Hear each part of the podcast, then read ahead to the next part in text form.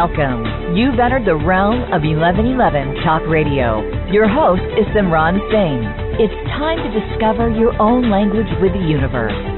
Learn to empower yourself, broaden your mind, open your heart, and discover who you are. Now, here's your host, Simran Singh gentlemen, welcome to uh, Insight Radio. Uh, I'm Steven, as you know, and uh, I'm here with my co-host uh, Mesliara Covert, and we have a very special person. I feel um, that I think everybody could really take a listen to and lend an ear. And I'm going to make a suggestion to the listening audience, and I kind of warned Simran that I was going to kind of do this. But I have a suggestion for everybody out there that's on the path of consciousness, enlightenment, the path of truth, love, however it is that you wish to see it. And that suggestion is just for a moment, take every book that any of you have in your libraries, any of those that you're reading and studying, and I would say take a moment and set them aside. Because I'm going to say something that I've never really done on this show, and that's that I think there's one book out there that everyone could read because when you're reading the book, you can feel the heart in the author.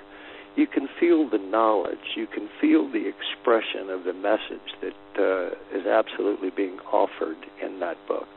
And I would say just take all of those books, just move them aside, collected dust, not collected dust, whatever, and go get yourself this one. The author is Simran Singh, uh, and the book is entitled Your Journey to Enlightenment 12 guiding principles to, connect with love, courage, and commitment in the new dawn. Simran, welcome to the show. Oh, thank you so much, Steven. I'm so touched and so humbled because I am a fan of your work and and just think you write a brilliant book. So that one just kind of left me feeling so full and so speechless. So thank you. Well, but it, it's a it's a it's just to me a heartfelt idea, and and I got to be candid with everybody. You know, I haven't read the book in its entirety, but I can make you a, a promise that's going to be done because of what I have been reading uh, and looking into. And Simran has a unique way in expressing in, in this particular book of how to put people in a certain state of mind, a certain state of framework within themselves to really take a moment and have an introspective look with uh, within themselves. And you know, Simran, reading this as I have been, I've been wondering, and I have a question for you. Did you just kind of wake up one morning and just kind of go, uh, you know, wait a minute, this is kind of incomplete? I mean, what, what, if you wouldn't mind for a moment, what put your feet onto the path that you now find yourself?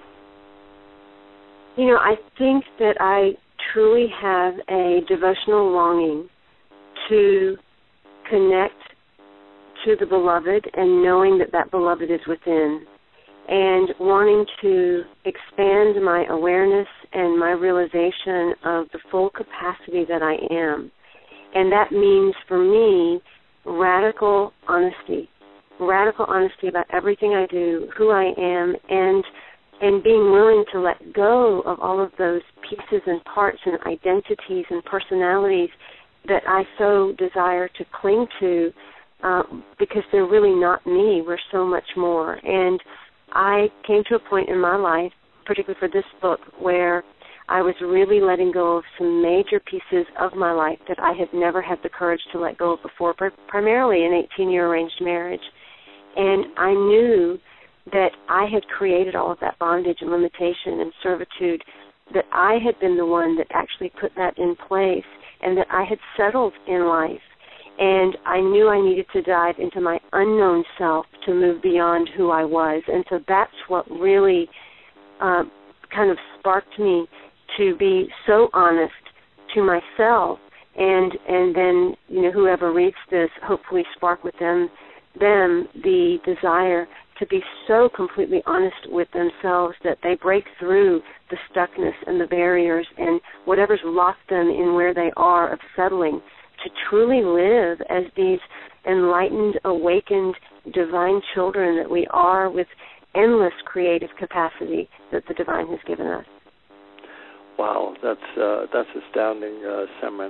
You know, as you were saying that, uh, uh, something occurred to me. You had to, in essence, lose every preconceived idea that Simran had ever really had. And I'm talking about, and I know India, and I I know your heritage, but you had to break away from a thousands of year old tradition to stand in your own identity. And that meant you had to totally lose yourself and rewrite who Simran is. Isn't that true? It's most definitely true. It's it was really stepping into that place of love, courage, and commitment. And when I realized that I had thought love, courage, and commitment meant staying in a marriage and trying to make it work, and um, and that courage was being in those places, and commitment meant really staying no matter what was happening in my life between my family and or my spouse or any part of my career or anything. And what I discovered was those were actually places of fear. That rather than it being courage, that I had done the opposite of courage, which is conformity. I had just conformed in every little area of my life to try to fit in, to try to be valued, to try to be loved, to try to uh, seem just like everybody else, which I think is one end of the spectrum that we all want.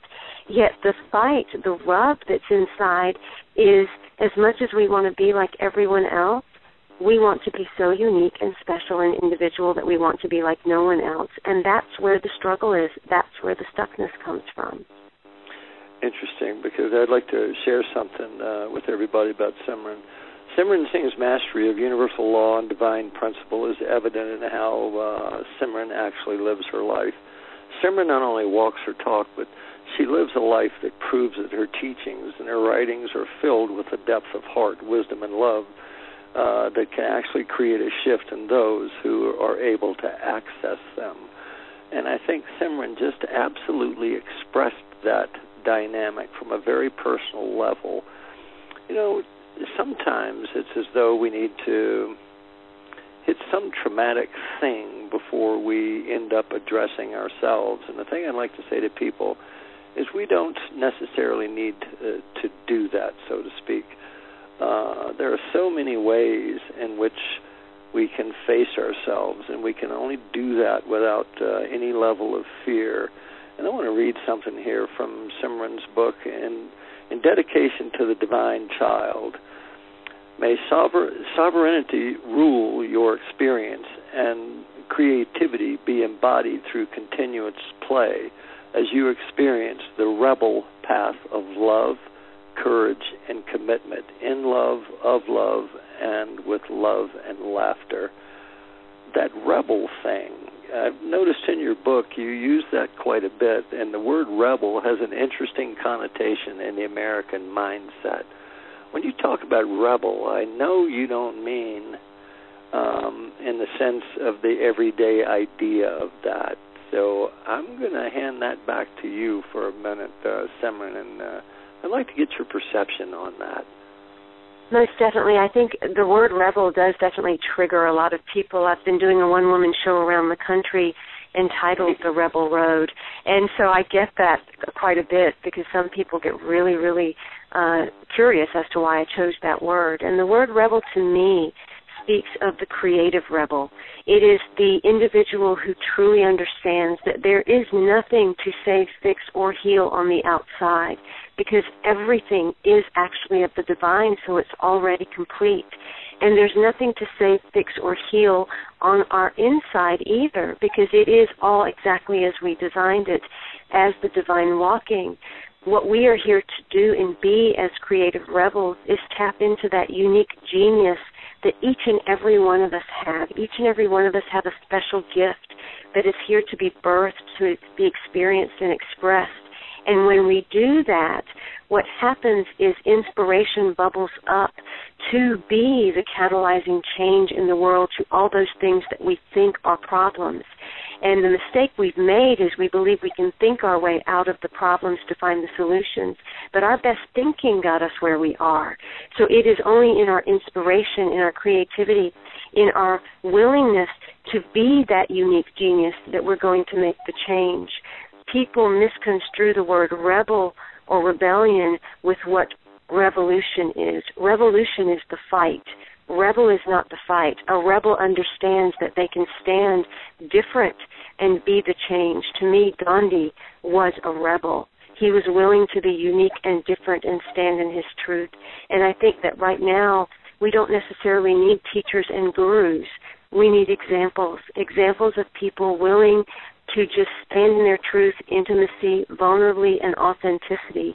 And that is going to be the change in the world that gives permission to other people to do the same. Wouldn't you say, though, Simran, to a great extent? By the way, ladies and gentlemen, we do have an open line here. You can call in at seven one eight six six four nine seven three five. And before we go on, hey Jay, thanks for alerting me to the typo today on Facebook. and uh, I, I totally appreciated that with, with deep-seated humor. Um, but uh, Simran, when when when we look at the idea of uh, rebel in this context, you're talking more about the I turn, uh, the internal idea of releasing the old rebellious nature of non-acceptance uh, and possibly moving into the idea of the true nature of oneself through acceptance isn't that where the rebel really comes into play I, I believe it does. Rebel is a very spiritual term, and you can you. you can feel it when you when you move into it. You have a sense of oneness, a sense of understanding, acceptance, like you said. It's there is no fight there's no longer a fight anywhere. It really is about experience experiencing itself or true expression or the divine allowing itself to have its fullness and creative capacity while it embraces its humanity.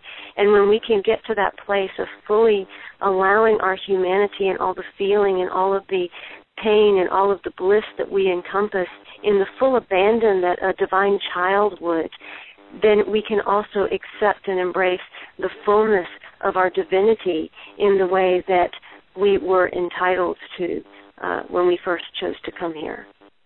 You know, you uh, you have observed well, ma'am. And when I say observed well, you've observed yourself. You found yourself in the traps, and you decided to remove yourself out of the idea of these traps. And I'm going to kind of refer to it for a moment as one of the illusions.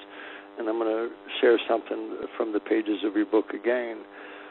The only one that truly controls the degree of freedom you have is you yourself. The degree to which you free yourself and express the essence of freedom is the degree to which your world re- will reflect that back to you. You are the journey. In order to be totally free, you need only uh, develop awareness and action. And when when we talk about uh, Simran awareness and action, could you maybe, um, well, just kind of express your view of those two concepts of awareness and action? Awareness of what and action towards what, if that's possible. To me, awareness has to do with being so present to the entire being that you are. It means understanding what you're feeling, where you're feeling it, how you're feeling it, not from a place of having to analyze or do anything about it, but from a place of true experience of it.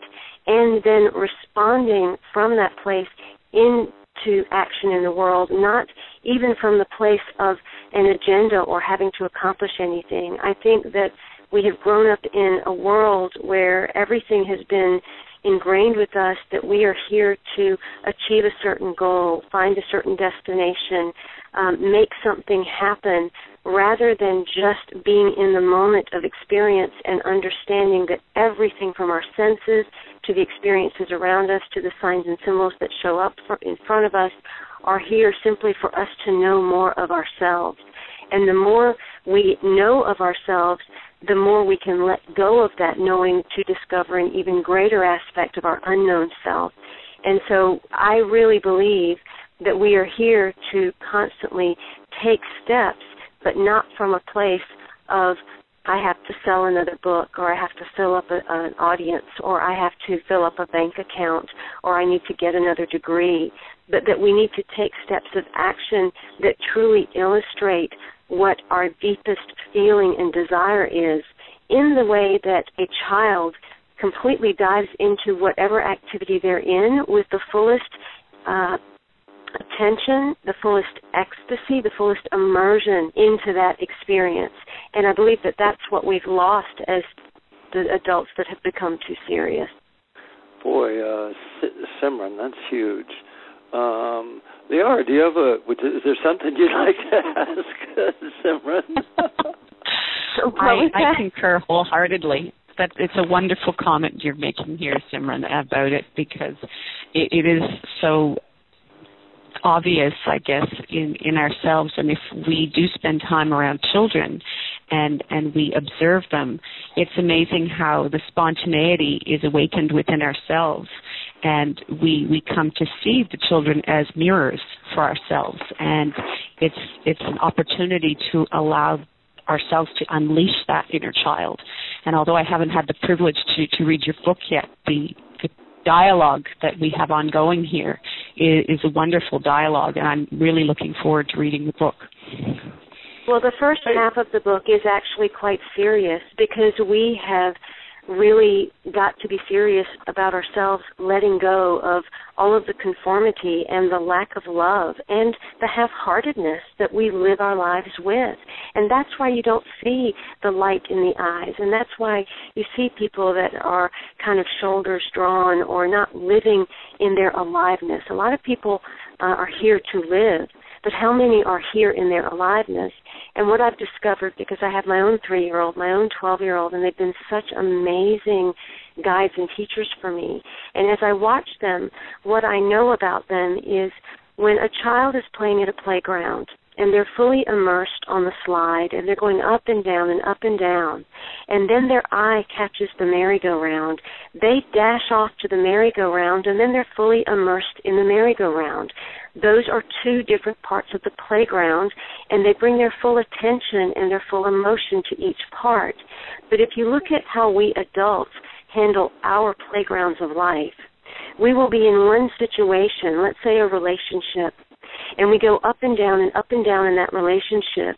And rather than just leaving that relationship and moving on to the next one that is across the playground and, and starting over with complete immersion and full attention, we literally take the past relationship to the next relationship.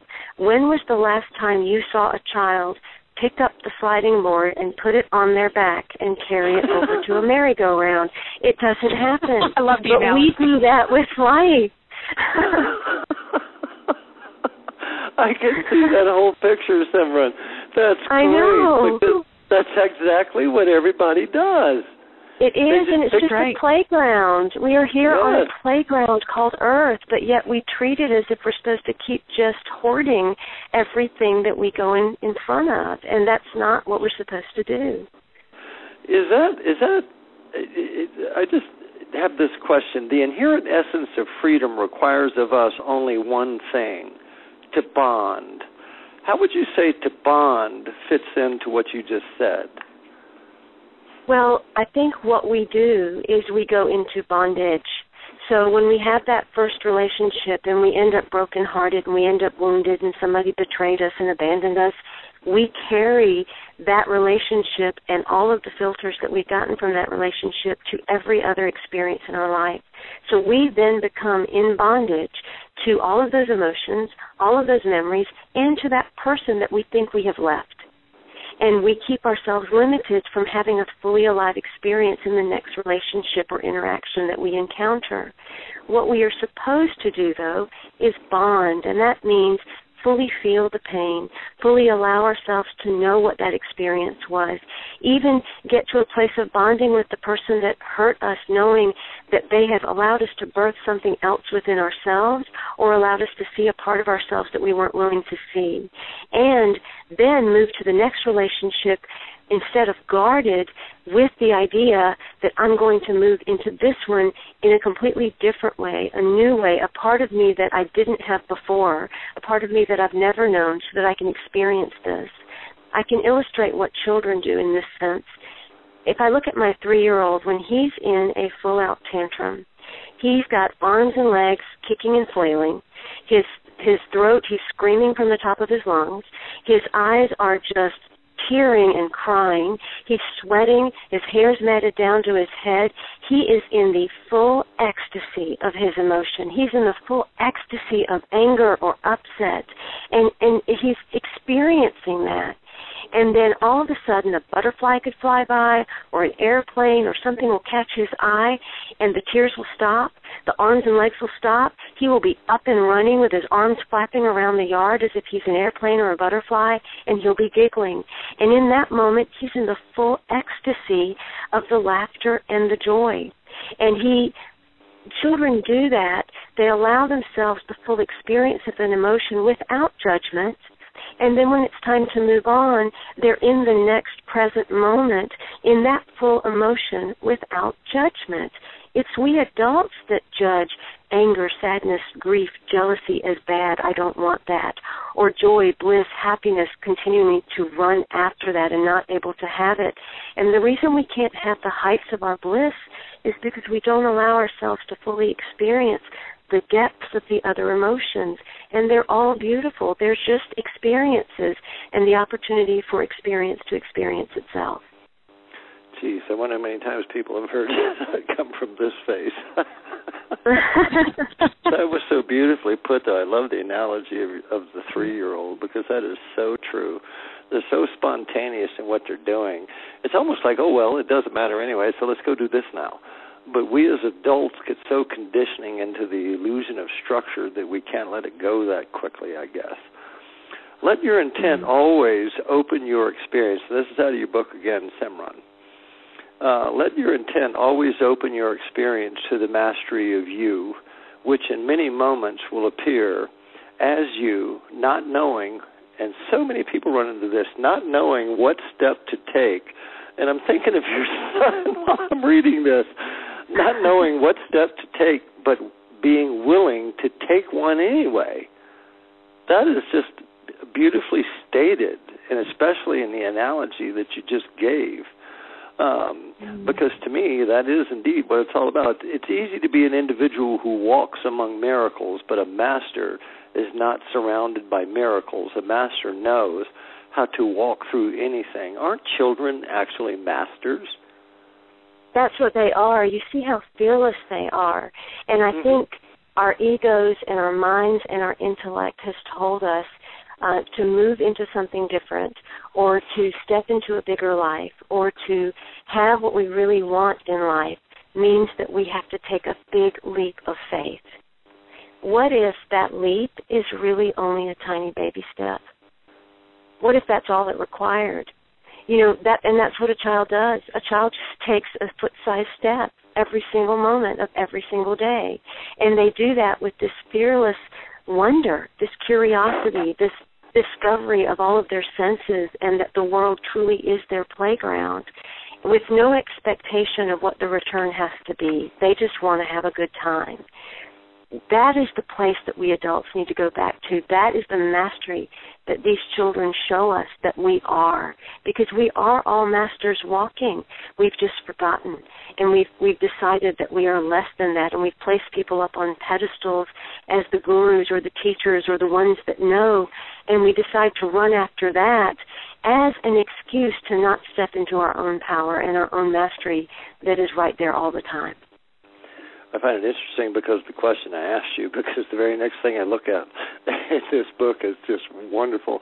Uh, do not let the ego or society's unconscious bullying demand you follow through something if you authentically feel it is time to stop. Isn't that what you mm-hmm. personally did? It really is, and you know, my whole life I grew up as a child that loved to do so many things, and I kept hearing the statement, you know, if you do something, you need to stick with it or I would hear the statement, Simi, you do too many things. You're going to be a jack of all trades, a master of none.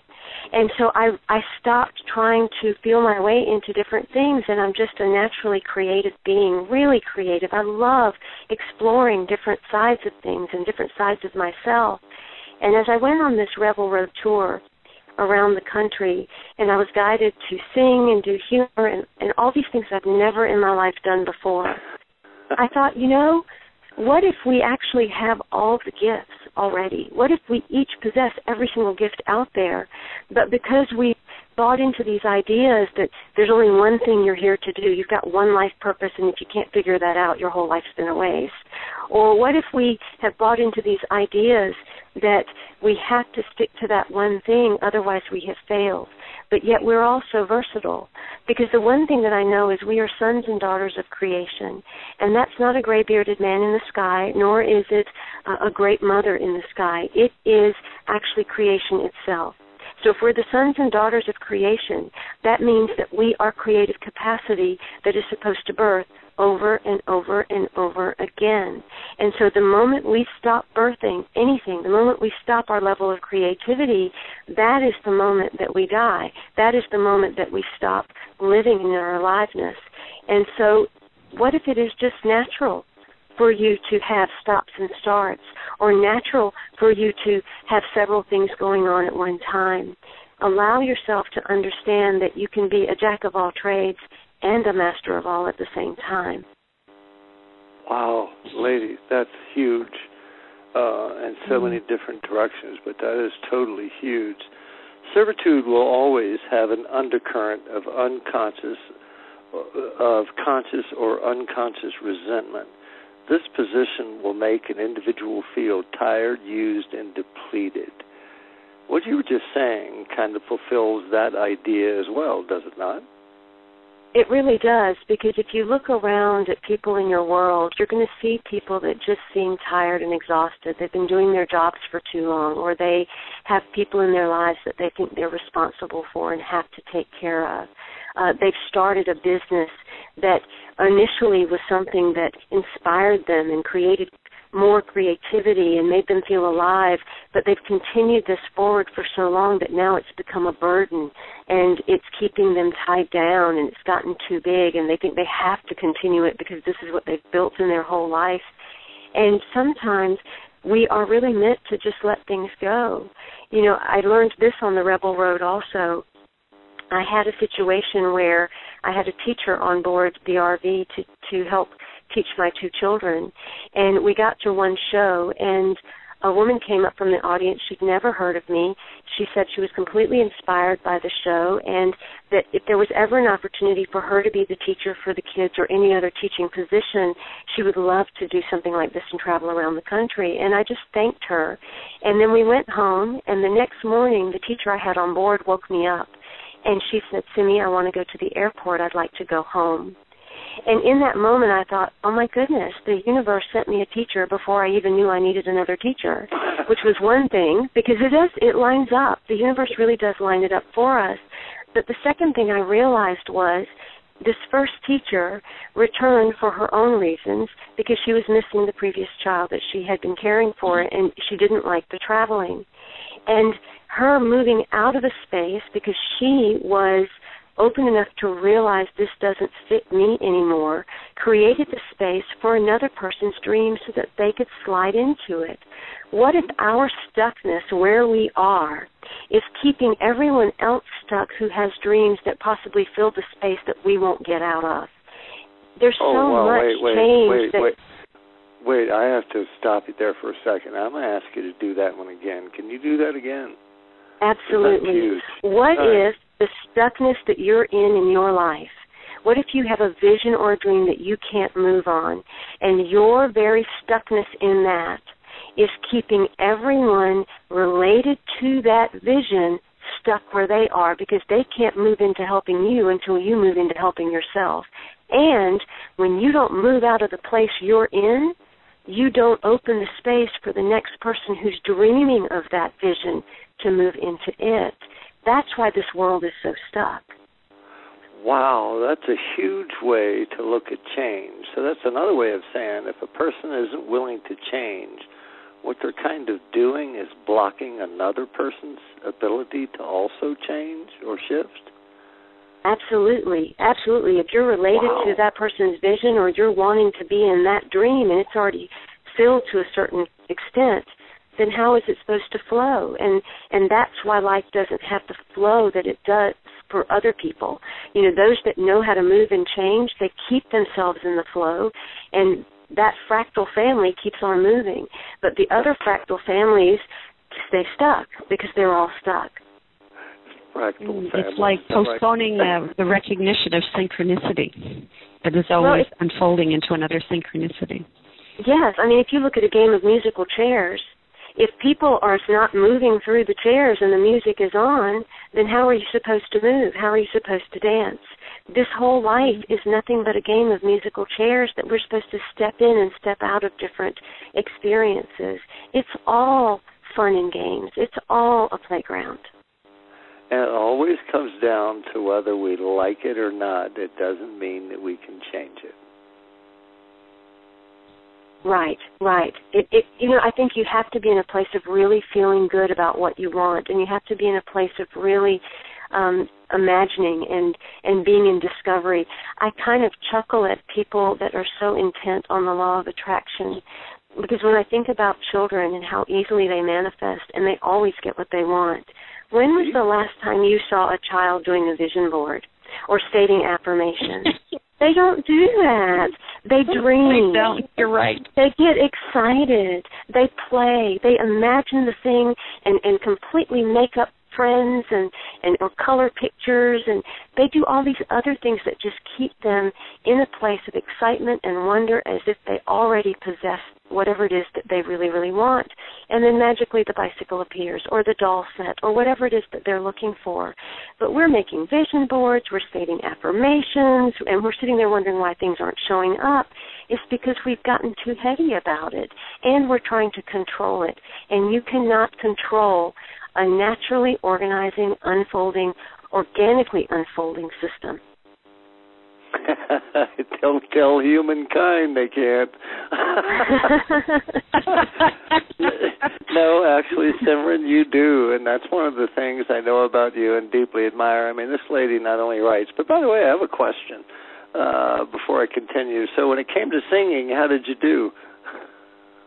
you know, it was really quite fascinating. I did get six singing lessons, and when I was leaving, because that was all I could fit in with all the different things that I do, when I was leaving, my my singing coach, she said, uh, "Are you really going to do this?" and I said, "Yes, I am." And I got on stage the first show, which was in D.C., and I had two songs at that point that I had kind of practiced. And I got up on stage and I had music, and for both songs, I completely forgot the last verse and so I just stood up there and I let the audience know I've forgotten the last verse, but listen to this beautiful music that people created for me and sent in without me asking. And then at the end of the show, I had four different people come up and say this to me, but the very last one was powerful. There was a woman that came up and said, I want to thank you for what you've done here tonight because you have no idea you have reawakened me to my dream. I'm an opera singer. I have been invited to tour the world by four different companies, and I have turned every single one of them down because of one huge fear. I had this incredible fear that I would forget the words. You have just shown me how to forget the words gracefully. And, you know, I started to realize there again is what people haven't figured out. You know, we don't have to get it right. We don't have to know what we're doing. I can tell you right now, I have absolutely no idea what I'm doing. And maybe that's a good thing. I've completely lost my mind. Maybe that's the perfect thing. Because me just being willing to show up in that authentic way, because I was guided to do this and I needed to see me in a different way, was actually the gift for other people to have the healing that they needed. And over the course of the last 55 shows, my voice has gotten stronger. I have actually gained a really beautiful voice, and that came through experience, which is what we are ultimately anyway. So why should we have to have it perfect the first time? Because I've gained more as the journey, learning and discovering my voice, and that is where there is wealth. That is where there's abundance. That is where there's prosperity because there is no price you can put on those kinds of experiences. What if, when you first sang, Simran, that it was perfect? You just didn't agree with the perfection of it. There you what go. If, what if that mm. was the argument? What if that was the educator, the one that led you to the understanding that setting yourself free means setting yourself free of all preconceived notions of who you are. As opposed That's exactly to, right. Yes. yes yeah, I think I'm, so many people stop themselves because they've made these excuses of I'm not good enough, I'm not smart enough, yep. I'm not trained yep. enough. It's those yep. kinds of things that stop us and it's like you said, we just have to show up and it is in its perfection in doing that. Indeed. And by the way, I'm just ladies and gentlemen, uh I'm I'm uh sharing kind of uh as Simran's talking. Um um, I've got her book here in my hand, and I'm glancing at it. So some of what I'm getting is actually coming out of her book. So the name of that book again is uh, Your Journey to Enlightenment: um, Twelve Guiding Principles to Connect with Love, which the world can need, courage, what the world can use, and uh, commitment to the new dawn. Simran, new dawn What's that?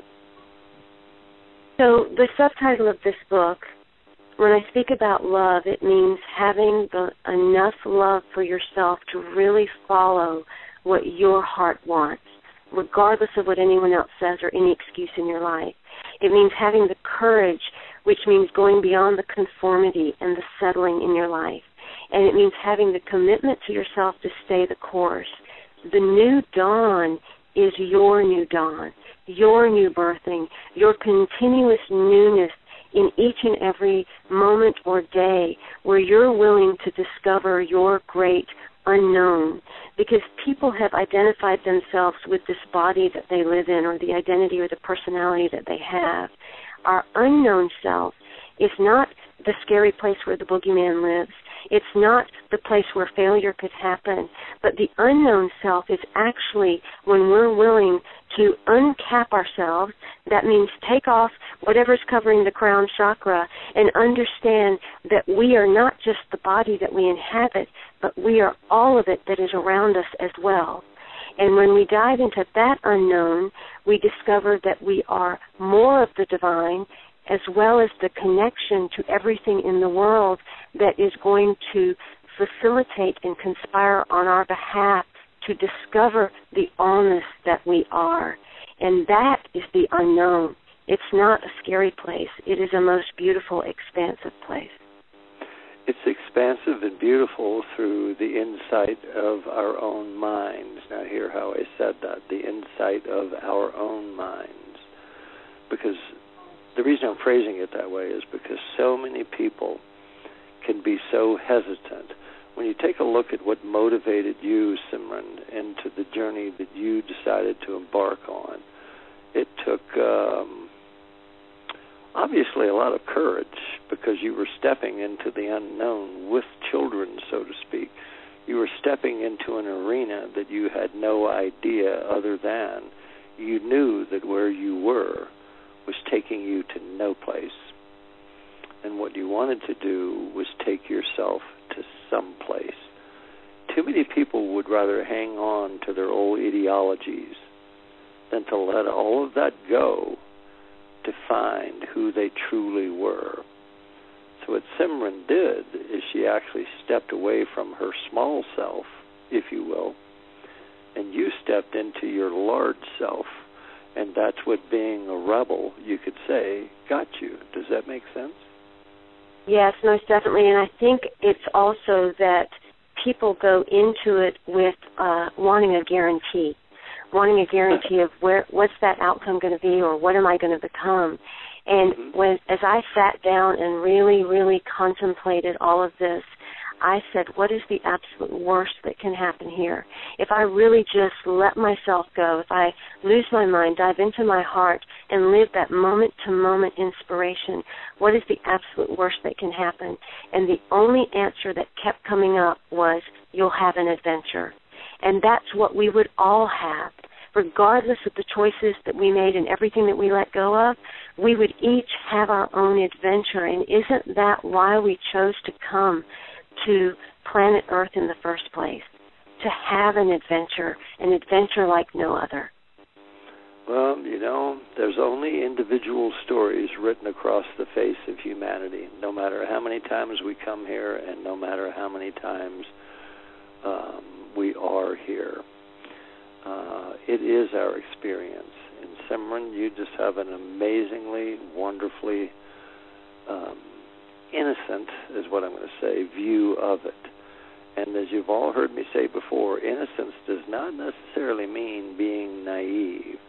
If you're really listening to Simran, she has a wisdom that I think is just um, unparalleled in so many different directions because she comes from the voice of knowledge, that knowledge bred by the exuberance of her own experience. Yes, I said exuberance. She greets it with open arms and openness. I think one of the things that Simran is saying is any of us can do this. Any of us can mm-hmm. walk away from anything whenever we choose, when we decide that it's time for that rebel within to awaken and to express its own personal self through its own personal identity. Does that uh, make any kind of sense there, Simran? Oh, absolutely. You know, we make it all up anyway, Steven, so why not make up a new one, you know? we really do. Why not make up another story? This is make believe. And it's it's time if you're not liking the the piece of playground equipment that you're on in this moment, it's time to jump off and get on to something else and allow yourself to know that you have the choice to do so. But we do have mm-hmm. that choice, and so many people seemingly allow themselves to be subservient to the life that they hold, well, where's mm-hmm. the individual and dynamic expression in oneself in that? There isn't one. And there can never be one exactly. without question or hesitation. Um, you use a a euphemism is what I'm going to call it initially in your book. Um, I do it on occasion. I have two definitions for realize or two spellings um, for that idea realize. One is R E A L I Z E, of course, and the other one is is R E A L, one word, and E Y E S mm. is, is the second. Beautiful.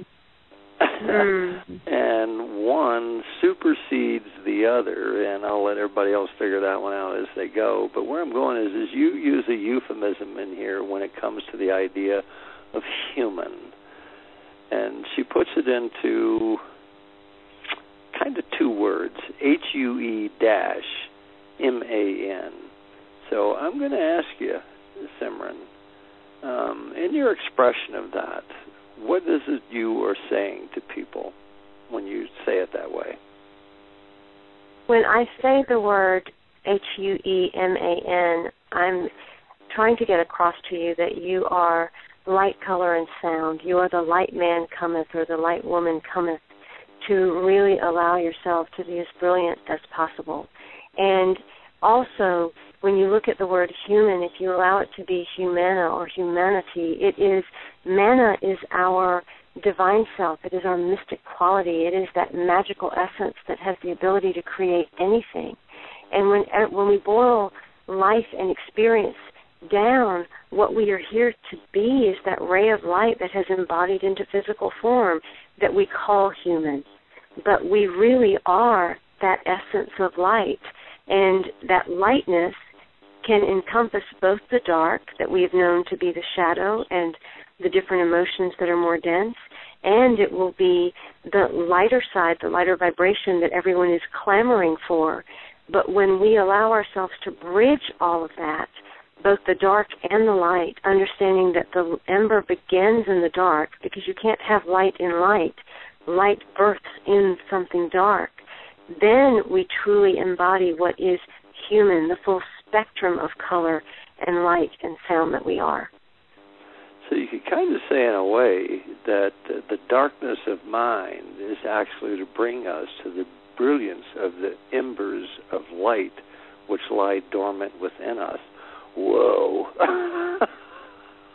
yes, that's it. Well, if you think about a night sky and you think about how many people love the sunrise, would the mm-hmm. sunrise be as beautiful if we did not have a dark night that preceded it?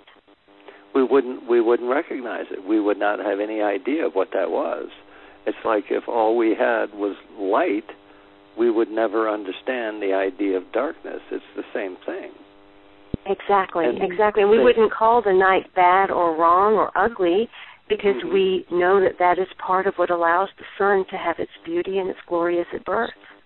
And it's also what gives life, the forces of mm-hmm. light and the forces of darkness. Yes. They, they and in a similar way, one. it also helps people to appreciate fear, doesn't it? Because Simran is a wonderful example of fearlessness. But fearlessness arises after you become aware of what fear is and why you have it and and if you allow yourself to redefine um, because so many people will use that what their idea of fear is to paralyze them and to stop them in their lives and what i have discovered is number one fear is necessary that that butterfly in the stomach or that tingling on the skin or that sweaty palm feeling or that lump in the throat it's a necessary experience that is an impetus to movement but it also, for me, is the exact same thing that excitement has always felt like. And when I came upon that realization, I decided I'm no longer going to believe that other acronym because I think that's actually something that we bought into, just like any other dogma. What if fear needs a different acronym and it actually symbolizes feeling excited about reality, feeling excited mm-hmm. about reality. And then all of a sudden, it's not something there to paralyze you.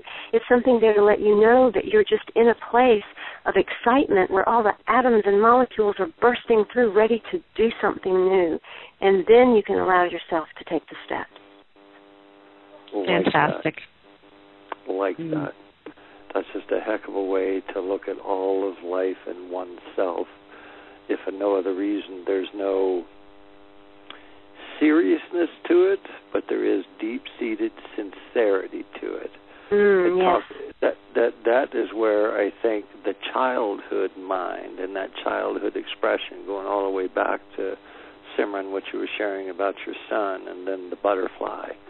I would have to think that that's where that kind of a mind would reside, and that to me would be the mind of innocence, which we all can return to. If I agree with you. Yes, and like you said before, innocence does not have it, it does not mean naive. It mm-hmm. means wide open wonder. It means freshness. It means open arms, open heart, open mind, full abandon to say, I embrace what's in front of me to discover it for the very first time with every sense in my body. Absolutely wonderful. Um, you have a, um, a statement here uh, under one of your, and I love the human. I had to chuckle when I first saw that. It just reminded me of the world energy first. The culture of the new human is simple. These are people who truly walk their talk. They live that talk. They truly embody being the example of what they teach. Not only a teacher talking about it, the intention is to release the baggage collected over time. Although emotional baggage is what most people think about, there are other forms. We are collectors. We collect things, lots of things, people's certifications, beliefs, and I think beliefs is probably one of the biggest. But I love the way that you put that in the sense that in the human it's walking who they are. And I would say that today humanity is, if you will, kind of at a tipping point. A tipping point meaning they can walk the facade or they can walk the truth of who they are. Does that make sense, Simran? I, I very much agree with that, and I I wrote this book because so many people believe that that enlightenment rests somewhere outside, that it's going to be handed to us uh, from the universe or some special anointing that that someone's going to place on our head or some um, experience that's just all of a sudden going to have a the most giant aha moment of our lifetime. And I believe enlightenment is a self initiated, self invoked uh, experience that we have to literally invite in. And that means that we step into places of alignment where we really are in right word, right thought, right action, right being, where we're really cognizant and honest with ourselves and the world so that we constantly move in a direction that the rest of us is going. It's not that our thoughts are thinking one thing and our actions are doing another and our feelings are doing a third. That's where chaos comes from. And so I totally agree with you. Well, see, to me, it's it's when we start going down that road, we have to get over. I feel deeply of being afraid of who we are, and I think, forgive me, but Marianne Williamson said it the best. Marianne Williamson once said that uh, she felt that people were more afraid of how, uh, instead of, excuse me, that people were um, more afraid of how great they are as opposed yes. to being afraid of how small they are. Yes. And I think that's one of those things that have us entrapped into that level of smallness. It's almost as though people kind of have the tendency to think that they have to live up to something that's divine. And I feel that's an illusion. Your thoughts there, Simran? Well, we embodied on earth to be these people that experience, and that means experiencing the full gamut. And I do believe many people are more afraid of their power than their lack of power. It is why we create the excuses, anything from illnesses and people that we have to take care of to uh, bank accounts that are empty or different types of experiences that make us feel like victims. Those are all the excuses just to stay out of your power. And when we allow ourselves to understand that you are a master, regardless of whether you are in that place of victimhood or in that valiant place of your mastery, that you are the king or the queen of your kingdom and your queendom. And it's now time for you to decide if you truly want to step into that place of power as an example, first and foremost for yourself of what you are, have the capability of doing, but then secondly, to illustrate to others what they have possible within themselves that they too are not leaving or not stepping into. So, in other words, we could say, ladies and gentlemen, why in the world don't you stop denying your own mastery and just mm. simply accept it? What do you think? Exactly. It's a it's just a thought. It's it's just a concept. It's just a feeling to step right into that and so it takes just as much energy to believe in your victimhood as it does your mastery. So why not choose the higher road? Well, I'm with you on that one. I, I and the only reason I'm sitting here chuckling is, uh, you know, my masters in India once said that Steven, anything complex is really not worth the journey, but anything that is simple may be the greatest thing to ponder and to uh, allow to be revealed. And I've found that to be so true. And the and the comic comical thing is is we all are already our own master if we would just step aside and let that mastery show itself. it's so true. Mm-hmm. It's so true. The, the hard part of life is actually living in the small self. That's that is where the complexity is. The other is actually quite simple. And the other?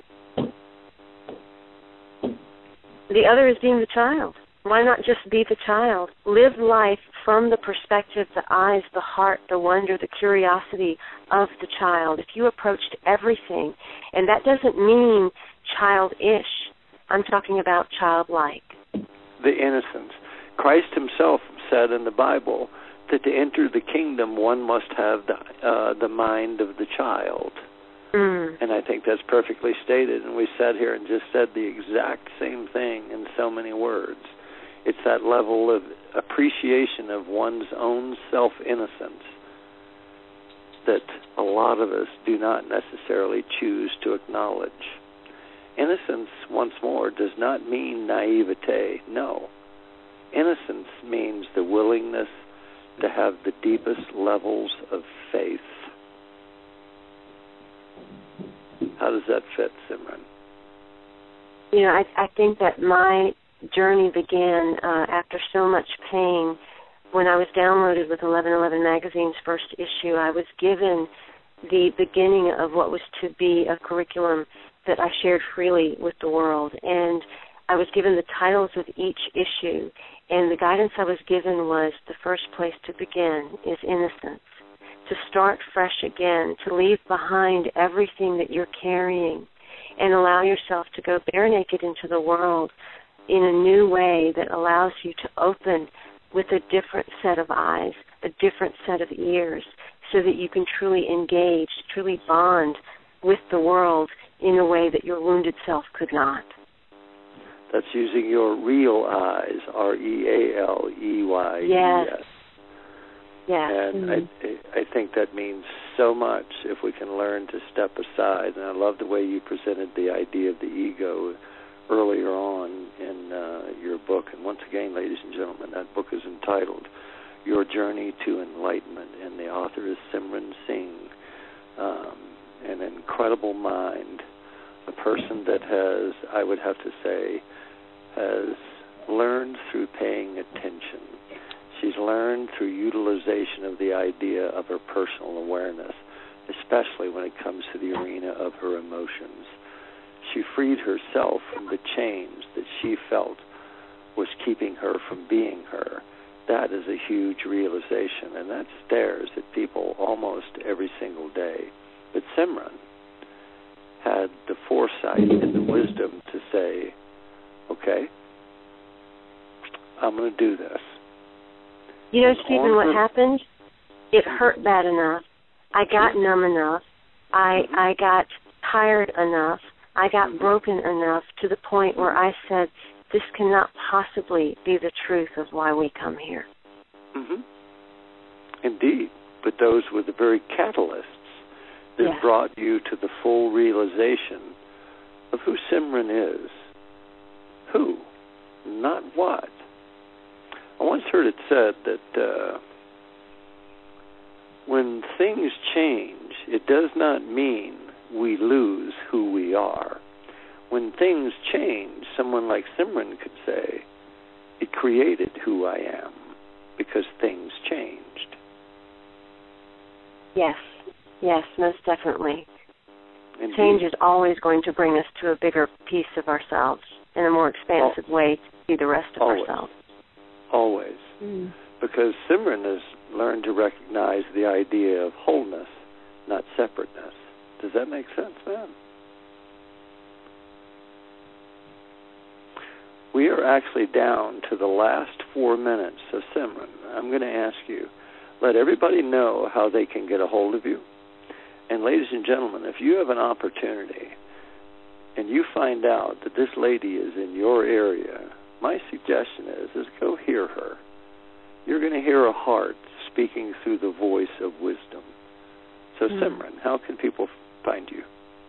Oh, thank you so much, Steven. Uh, my main website is www.simran, S-I-M as in Mary, R-A-N as in Nancy, dash Singh, S-I-N-G-H dot com. You can also go to simransbooks.com, and um, and my book website is yourjourneytoenlightenment.com if you want to go directly to that one. But everything that I offer freely to humanity is at simran-singh.com. And my suggestion is, ladies and gentlemen, I, I, this is a this is a voice that has a time to be heard, and I do feel deeply that it is time, not maybe necessarily for the lady that's being the messenger, but maybe for the message. Buddha once said this: that in life, it's never really about the teacher; it's always about the teachings. And the message that Simran is offering is the clarity of ancient knowledge to a level that I don't think has hit until now, modern times. There you go, Simran. How about that one? Oh my goodness, you just humble me, Steven. Thank you. And it is, it really is about the message. And I think, I think that that's what is probably the most important thing said tonight. Because if people will just allow themselves to open to the gift that's within them, that message is what's going to come out so strongly. And they're going to discover this isn't about me, it's about the beauty of what this message can bring to this world. And in doing that, we're going to see so many amazing things take place. Indeed, and I couldn't and I, and I couldn't echo that at any greater extent, Simran. It's been an absolute pleasure to have you, and um, always I look forward to having conversations with you because uh, sometimes, and I offer this as an honor, it's as though sitting at the feet of knowledge, and I mean that mm. deeply from my heart. Uh, ladies and gentlemen, this is Insight Radio. Our special guest tonight has been Ms. Simran Singh. Uh, get a copy of her book, Journey, uh, excuse me, Your Journey to Enlightenment. The subtitle, The 12 Guiding Principles to Connect with Love, Courage, and Commitment in the New Dawn. Simran, thank you so much for being with us, and I look forward to talking with you again. Oh, thank you both. My honor and pleasure. Thank Journey you, well. for being such a delightful mirror for the master in us all. Uh-huh. may each of your weeks be filled with uh, joy and love, and may they be fulfilled in the ideas that have been presented to you this evening. Simran, thank you much, and we will speak again. Yes. Thank you. Thank you for stepping into the doorway of conscious choice with 1111 Talk Radio. Please join host Simran Singh again next Thursday at 4 p.m. Pacific Time, 7 p.m. Eastern Time for another enlightening edition here on the Seventh Wave Network. Remember, shift happens.